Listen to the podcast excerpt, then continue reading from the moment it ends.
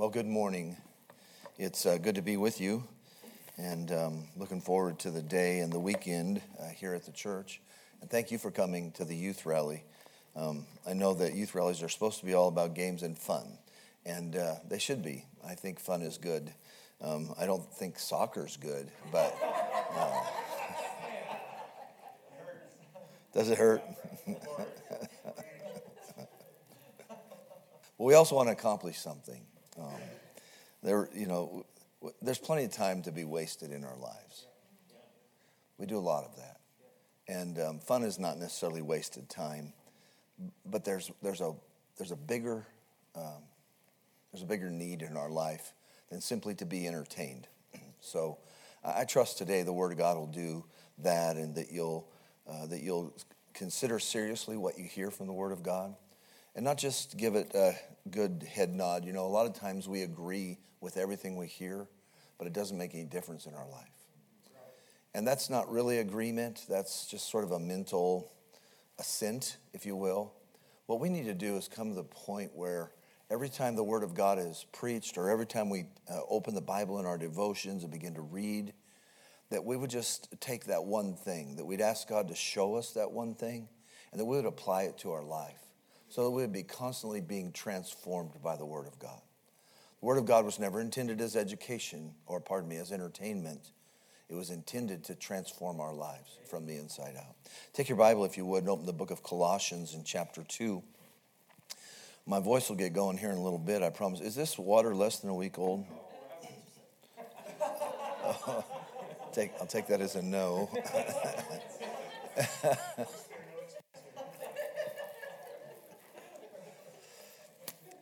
You know, there, sometimes you're glad you ask, you know. Amen. Colossians chapter 2, I'm going to uh, begin to read with you in the beginning of the chapter, but I'm just going to read a few verses down. We may talk about a couple of more. Uh, I want to be cautious of our time this morning, but uh, it says this For I would that you knew what great conflict I have for you, and for them uh, at Laodicea, and for as many as have not seen my face in the flesh that their hearts might be comforted, being knit together in love, unto all riches, unto the full assurance of understanding. Get that phrase the full assurance of understanding. Uh, to the acknowledgement of the mystery of God and of the Father and of Christ, in whom are hid all the treasures of wisdom and knowledge. And this I say, lest any man should beguile you with enticing words. Another key phrase. Not one we're going to preach on one we're going to step on. But it says here, you need to be um, sure in the full assurance of understanding, and you need to be secure so that no one can beguile you with um, slick words or uh, interesting words, uh, enticing words. Verse 5 For though I be absent in the flesh, yet am I with you in the Spirit, joying and beholding your order and the steadfastness of your faith in Christ as ye have therefore received Christ Jesus the Lord, so walk ye in him, rooted and built up in him, and established in the faith as ye have been taught, abounding therein with thanksgiving. Beware, lest any man spoil you through philosophy and vain deceit, after the tradition of men, after the rudiments of the world, and not after Christ. For in him, that's Christ, dwelleth all the fullness of the Godhead bodily. Let's have a word of prayer together. I really want to talk to you today about your brain. Is that okay with you? I want to talk to you about how you use your brain and the effect it has in your life and what the Word of God says about it. Father, thank you for our time. I pray you'd help us and, uh, Lord, be honored by what we do here. Uh, Father, we understand, or I hope. I pray we understand and we will, that there will be no spiritual transformation that leaves out our mind that it all really begins in our mind and that, that it is our mind through which we engage you and that we walk in you and that our, our mind and how we use it and the content and the substance of our mind is of utmost importance in our lives. And i pray that you'd help us this morning lord uh, uh, to just uh, enjoy your word but to grow on your word and to honor you by uh, how we respond to your word. And i pray these things in jesus name. Amen so I pointed out a couple of phrases to you as we went through this, and I, and I did that on purpose uh, because obviously of where we're leading. But let me point them out to you again. In verse, uh, pardon me, I've got to get my, in verse number two, it says this that you would come unto the full assurance of understanding. What does understanding mean? Someone tell me. It's okay, it's Interactive Tuesday. I know it's Saturday, but don't worry about that. What does understanding mean? Yes, sir. Uh, sort of. That's a, that's a good start for understanding. Yep. Yes, sir. Knowing what they're talking about. Okay. Uh, you had your hand up? Yes. To know what has been said. Okay. So, uh, yes, sir. To be able to comprehend it. That was very well said. Did you read that? Did you just come up with it on the spot? That was very good. Very good. So that's really closer. So knowledge, of course, is important. Knowledge is the, the, the bedrock of this, let's say. But, and the Bible talks a lot about knowledge. And uh, in fact, we'll probably talk about a little bit here. But knowledge is really the starting point. Okay? Knowledge means I learn something. Knowing something and having understanding aren't always the same. You've heard uh, maybe phrases like this well, they're educated idiots. Have you ever heard that? Can you say idiot here? Um, it was an illustration. It wasn't, it wasn't an accusation, okay?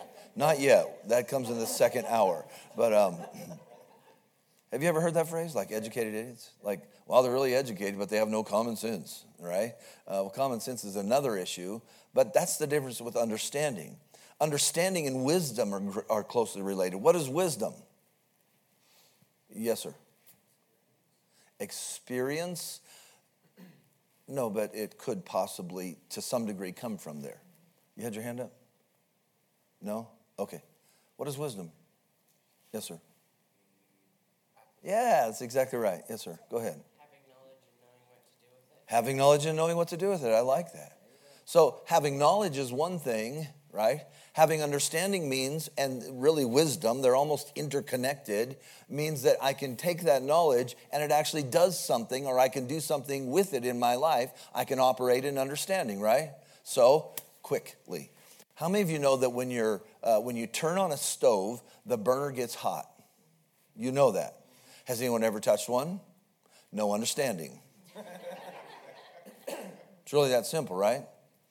Uh, how many of you know if you're driving on ice and you slam on the brakes, you skid out of control? Has anyone ever done that? Yeah, all the boys in here that drive should be honest and raise their hand, okay? I was one once too. And that's the difference really between knowledge and understanding. So please get this. I don't want to get bogged down on understanding, but he says this listen, the, the necessity in your life is that, that you would be comforted, knit together in love unto all riches of the full assurance of understanding. And that really, when we are trying to walk with God and live according to the Word of God, it requires, yes, knowledge, but it requires that we would come to the place of understanding with the Word of God. So instead of just knowing church answers, right, and how to how to you know uh, win the Bible quiz and get the prizes at Zonk, we would know how uh, to use that knowledge of the Word of God when we're out there in, uh, in our classes in school and they say something like tremendously knowledgeable, like men can have babies. There's a difference. Everyone knows that that's impossible, and yet it's an issue. Why? Lack of understanding. You can't really live for Christ with simple knowledge. Here's what he says you've got to come to the full assurance of understanding. Everybody with me here? All right, good. So, and then we read uh, we read uh, another one that that we have been taught, right? So uh, we really get there, the treasures of wisdom and knowledge, verse 3. Um, uh, unless this I say, lest any man should beguile you with enticing words. And so he's really setting up verse 8, and we'll get there just momentarily, saying this you need this kind of knowledge and understanding and wisdom. They all really produce knowledge, understanding, and wisdom. You need it because there's somebody who's trying to take you somewhere where you don't really want to go. And they're beguiling you. What does it mean to be beguiled? Hmm. Yes, sir.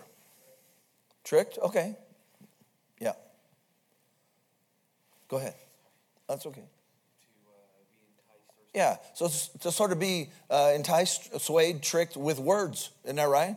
uh, to, to tell you that what you think you know is not true. It's happening every day in America. You, uh, people are being beguiled, believers. They're trying to beguile them. They're trying to say things are true that aren't true and then convince you that they are true. Let me tell you the phrase they use. I'm getting ahead of myself, but I will anyway. Follow the science.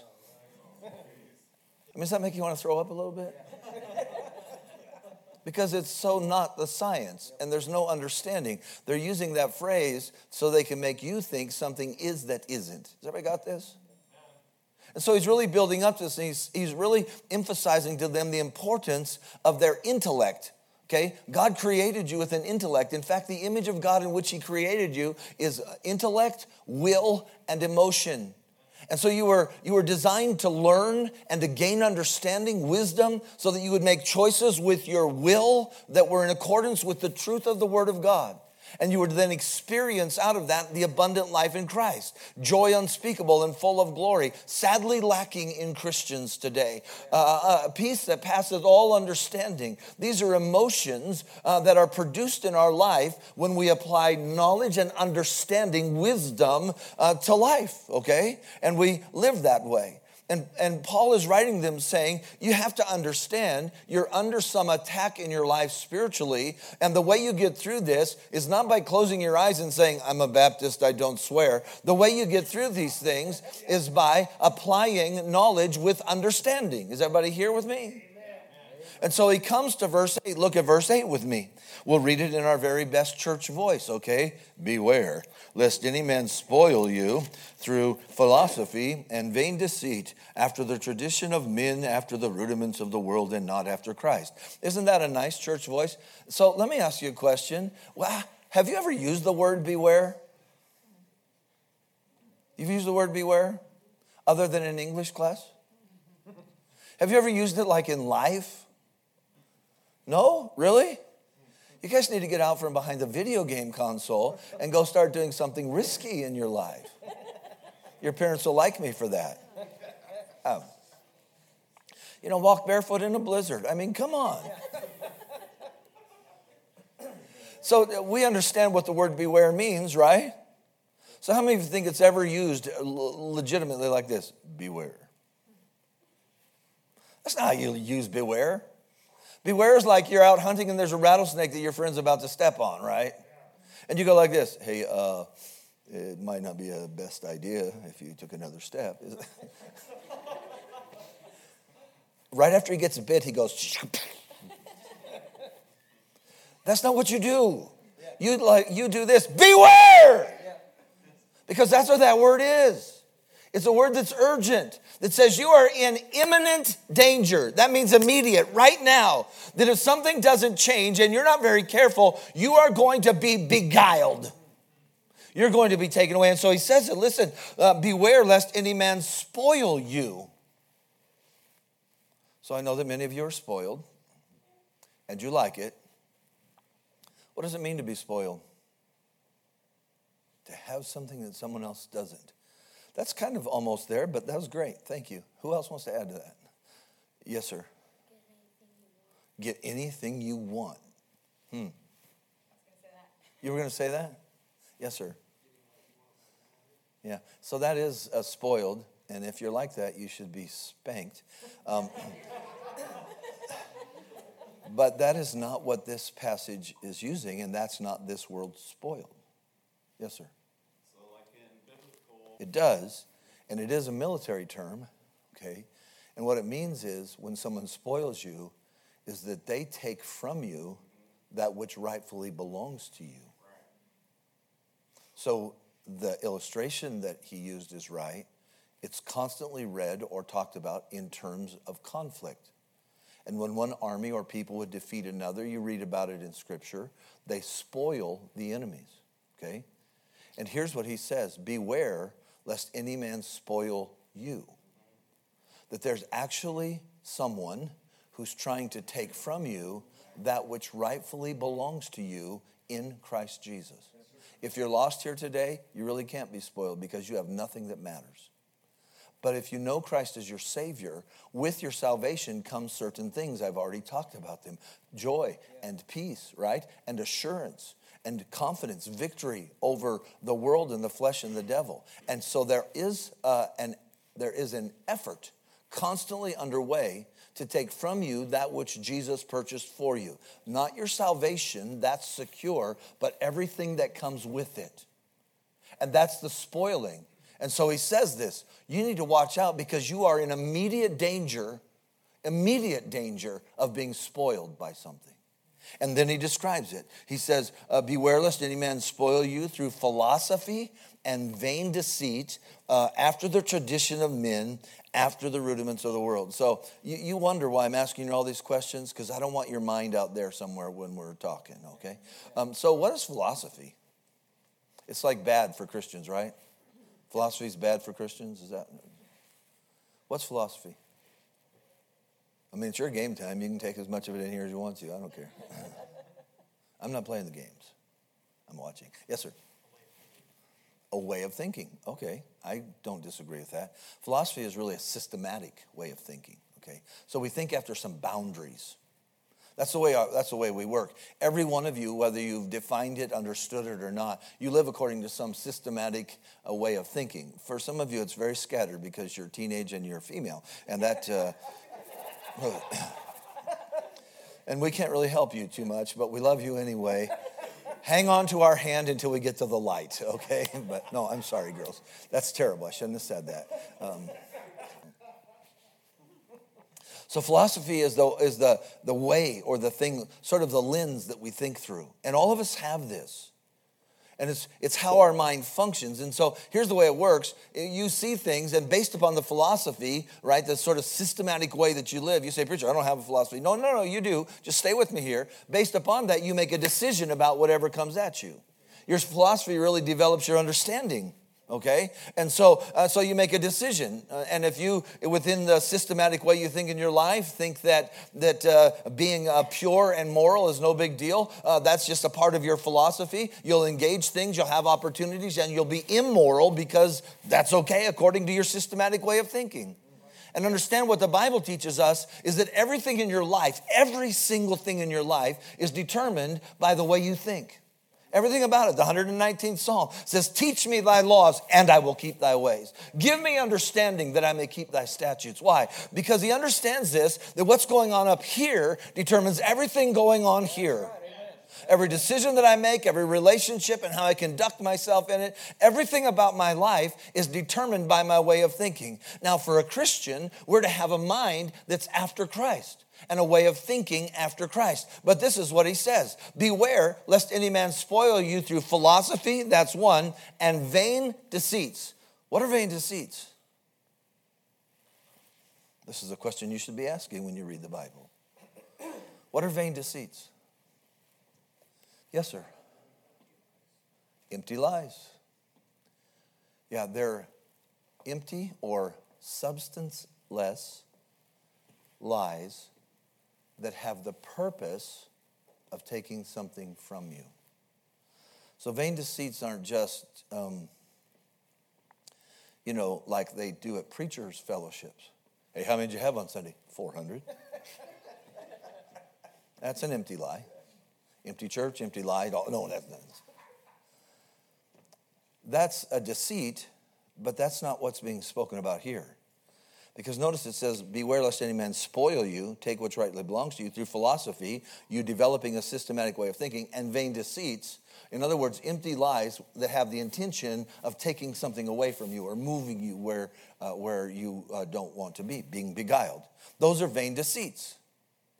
And so, uh, what's happening in your life, please listen to me, that you've got these messages coming at you that are telling you things that are empty. There's no substance, no truth, no science behind them, and they're deceits. They're done for the purpose of getting you to think something is that isn't or isn't that is. Everybody understand this? So, see if you can. Our, your, your life is full of vain deceits. Full. Now, I'm not saying they're coming from you, they're coming at you. So let's think for a second about one of the, what, just if you can think of one vain deceit, empty lie to get you to think something or move somewhere or change your mind about something that you hear in your life. Can anybody think of one? Yes, sir. Yeah, evolution, that's uh, rather generic, but the system of evolution is vain deceit. It starts with this really, there's the vain deceit that there's no need for you to adhere to truth because you came from pond scum. Okay? That's the vain deceit. Evolution is the system that teaches that. And so, what it does is try to convince you that there is no God, and so you don't need to listen to the Bible or people who, whatever God has to say, because God uh, is inconsequential because you didn't really come from God. It is a vain deceit. Do you get the idea? Let's try another one. Let's be more specific, but let's try another one. Yes, ma'am. Yeah, that's a vain deceit for sure. It's not the world's biggest one, but it surely is one, right? It's a vain deceit. You know, it gets you the idea that, you know, if, if someone calls it music, that it has no effect in your mind. Uh, years ago, I used to listen to a lot of different kinds of music. Now I just only listen to myself sing, which is not pleasurable, but it's pure. um, um, and I thought, it's just music. I just like the beat. I don't like the words. I don't care about the words. So I told my dad, I don't care about the words. I just like the beat you know. And that country rockabilly stuff's really got some rhythm, you know, it's good, you know. And I believed that until I had children. I remember walking down the hall of my house with a crying baby, trying to figure out how to make this baby sleep. Mom went out. Moms always do that. They know when the baby's going to cry and they leave. Busted. And I started singing words to a song that I didn't know I knew, though I'd heard it lots of times. I mean, it had been years, preacher. You want to hear the words? They're good. Good and stupid. Here's what I sang to my baby I was drunk the day my mom got out of prison. And I went to pick her up in the rain. And before I could get to the station in my pickup truck, she got run over by a danged old train. Don't go look for it. It's trash. And it'll fill your mind with trash. It's a vain deceit. You get it? How about this one? Christians are just blind followers. They don't use any reason at all. They, they, they don't have, they just are following, you know, they're just like robots. They believe anything the pastor tells them to believe. Is that what's expected of us as believers? Does God want you to be someone who just goes, I don't know why. I mean, uh, they just told me that at church. So is that what He wants? Is that what He calls for you to be? No, in fact, the opposite is true.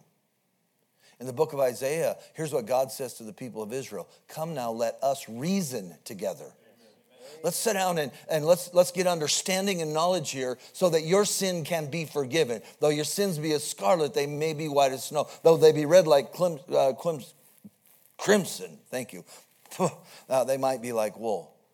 But he doesn't ask them just to go this, hey, just say these three words after me and it'll all be okay. He said, you know what? You need to engage your mind in this. And you need to have some understanding, knowledge and understanding so you can make a choice with your will that will bring you to everlasting life.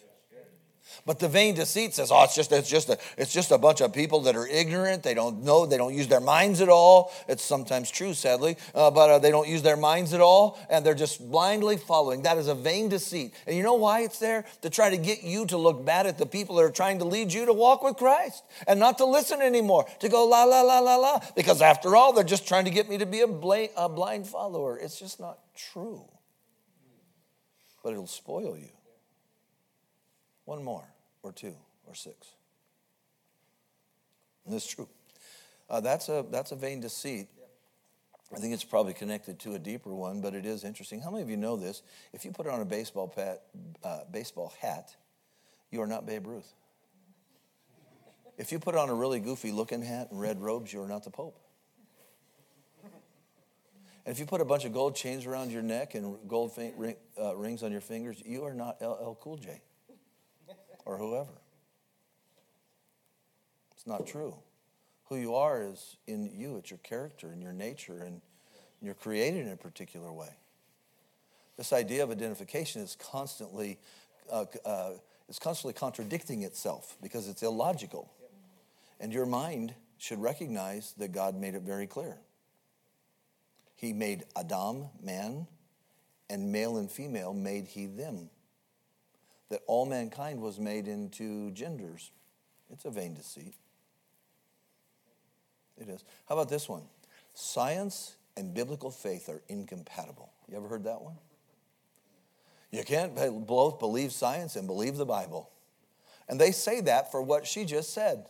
Well, you Bible believers believe that, but science says, well, no, it doesn't really say that. But but listen, Bible and the Bible and biblical or, and science are far from incompatible. In fact, get this: the bedrock of the scientific theorem was based upon the Word of God. Here's where it came from. They believed that there was a creator and sustainer of the universe who had put this all in motion. And if there was a creator and a sustainer who had put it in motion and developed laws of how it worked, that they would be repeatable.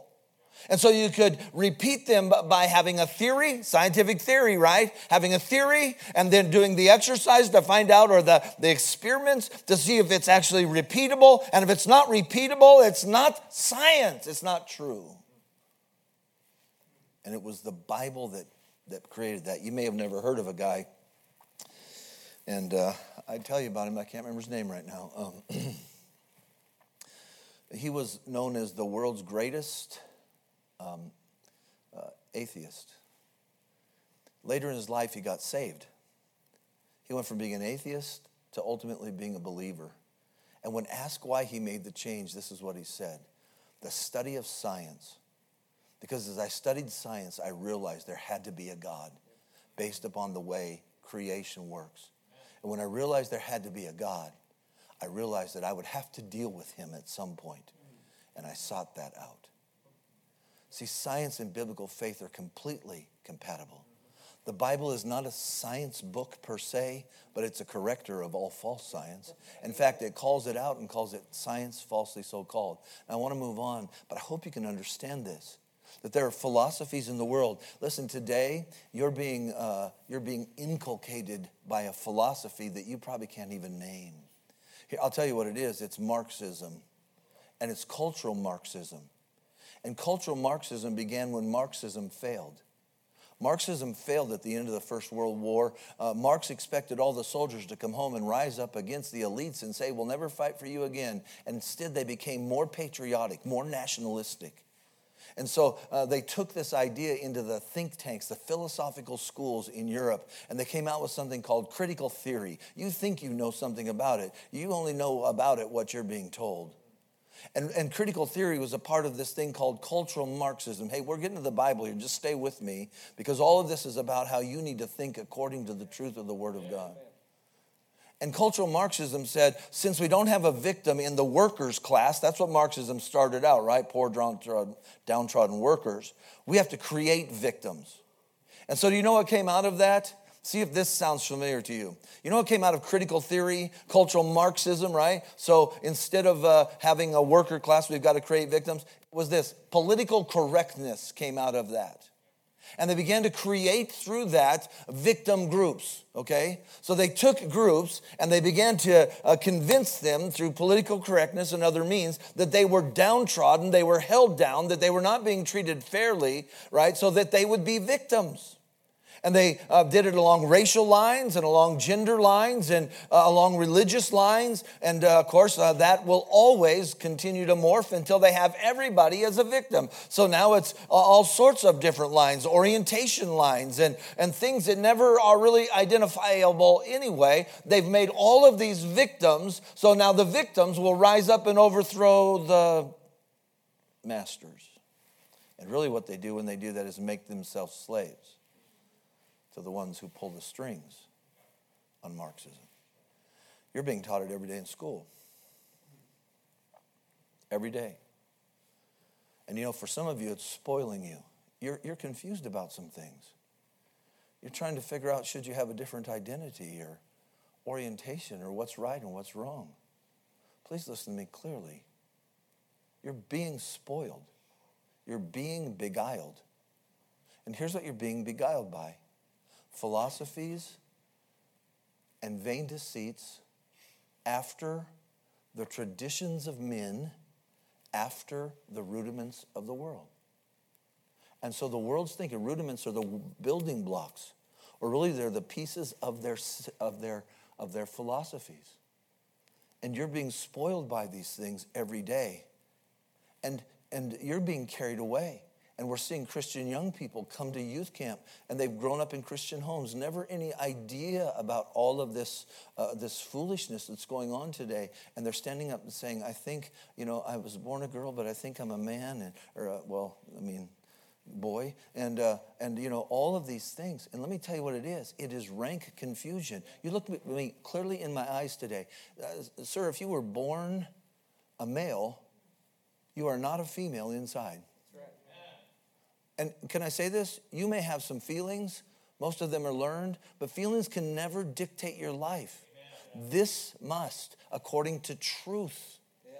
We'll get there in just a second, I promise. But eh, listen, if you're confused about whether you should, who you should love, let me help you with this. Start with God, then go to your parents, and then when that time comes in your life, the only legitimate, truth filled relationship of that sort is between a man and a woman. And the Bible established it. And you know that. But there is a difference between knowledge and understanding. And so you're studying in school and you're doing all these things, and you have all these messages coming at you. And part of you says, I'm sure it's not true, but I don't know. Everybody's doing it. Beguiled. And it was all because of your mind. It's because of what's going on in your mind. Because in your mind you couldn't reason. Because in your mind you uh, didn't have the understanding. You may have understood the words or known the words, but you didn't have the understanding. I'm just telling you that you're being beguiled. And what it's robbing you of is victory and joy in Jesus Christ. It's robbing you of living a life that matters for Jesus Christ. You're being spoiled and, and, you're, and you're doing all that you can to melt into the cultural background around you in your school and, and other places. Instead of standing up and being distinct for Jesus Jesus Christ. For some of you, it's robbing you of eternal life in Jesus Christ because you're convinced that the whole thing is a myth. You have been spoiled. And that's the warning. But I do want you to know this there's an answer. And the answer is Jesus Christ. Amen. Yes. No, no, no. Nothing generic in your life. No more generic garbage. You can buy generic soap, generic beans, and generic spam, but throw out the spam. But when it comes to truth, no more generalizations. Specific truth. Look at verse 9. Right? Verse 8, we've been looking at that after the rudiments of men, after the uh, traditions of men, rudiments of the world, and not after Christ. Listen to me, young people. Philosophy is not bad. Philosophy after the traditions and rudiments of the world is bad. Our philosophy or systematic way of thinking is to be after Christ. Verse 9 For in him dwelleth all the fullness of the Godhead bodily. Well, listen, we'll close in just a couple minutes. When you're born again, he makes you a new creature. Can I tell you what Paul wrote in Timothy? That we've been given the spirit of power. Who knows the rest? Come on, young people. Yes. Of a what mind?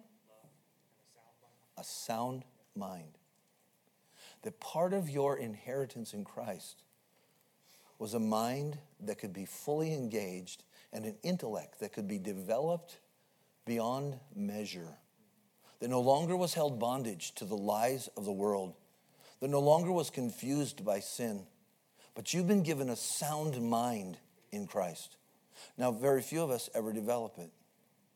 And that's a sad thing, but understand this that, that, that if you can see all the, the vain uh, deceits and the, and the things that are coming at you and how they're trying to rob from you what Christ has for you, please get this. The answer to this is renewing your mind after Jesus Christ. To be born again and being born again, then to begin to have the mind of Christ. And that's why it says that in Romans 12, isn't that right? I beseech you, therefore, brethren, by the mercies of God, that you present your bodies a living sacrifice, holy and acceptable unto God, which is your reasonable service, and be not conformed to this world, that means in your body, but be transformed. How? Come on, how? How? By the renewing of your mind. That you've been set free to have an intellect like Christ. Do you know that Jesus Christ is probably uh, the greatest intellect? I'm not talking about in his deity, I'm talking about in his humanity, untwisted by sin, the greatest intellect that's ever walked the face of the planet. Jesus Christ had more logic, and with it, he constantly confounded the naysayers and the, and the religious leaders of the day, and he constantly encouraged those around him. They were astonished at his logic. He went into the, uh, to, the, uh, to the synagogue in Capernaum and taught on a Sabbath day, and when he got done talking, they said this Whoa! They were astonished. They'd never heard it like that before. Why? Because Jesus Christ had the greatest intellect of any human being that ever lived. And you know what he offers to you? The ability to develop your mind beyond compare. But here's what it requires that you're born again, that you have a new mind, and that you guard your mind. That's what the Bible says. And that you take captive every thought, you take it captive to obedience to Christ. You are not at the mercy of random thinking. You have the power, if you're saved, to take your thoughts captive to obedience to Christ and you're to cast down imaginations and those things which exalt themselves against Christ, and to renew your mind on the truth of the Word of God, that you may prove, that you may live, that you may bring glory to God, and live lives filled with joy and peace, uh, unavailable through any other course except the renewing of your intellect. Young people, I'm telling you, it's time that we had a generation of Christians who use their mind because we don't to a great extent. In fact, you've often been taught, both secularly and to some degree in the church, that education is bad and that being smart is not cool. Uh, you know, when I was uh, in uh, your age, uh, if you did your homework, they called you a schoolboy. Uh, that was a term of derision. Your friends would be like, "You got your homework done, you schoolboy?" I mean, I got more in more than one fight with people who were schoolboys because I never did my homework. I mean, come on. It's stupid. Decide something this morning. Decide that you're going to deliberately transform your life by transforming your mind on the Word of God. That you're going to develop not just knowledge, you're getting that all the time, but understanding. You're going to ask for the help so that you can begin to walk through life and make decisions according to the Word of God and not just the loudest voice of the day. That you can walk in victory and that you can have real joy, not temporal happiness. Have you ever noticed that, right? You write a note, if you like me in science class, if you like me, drop this note on the floor, you know? And then she drops the note on the floor because she didn't see you set it there. and then you see the note on the floor and you're like, and you're so happy. That's not joy, it's happy.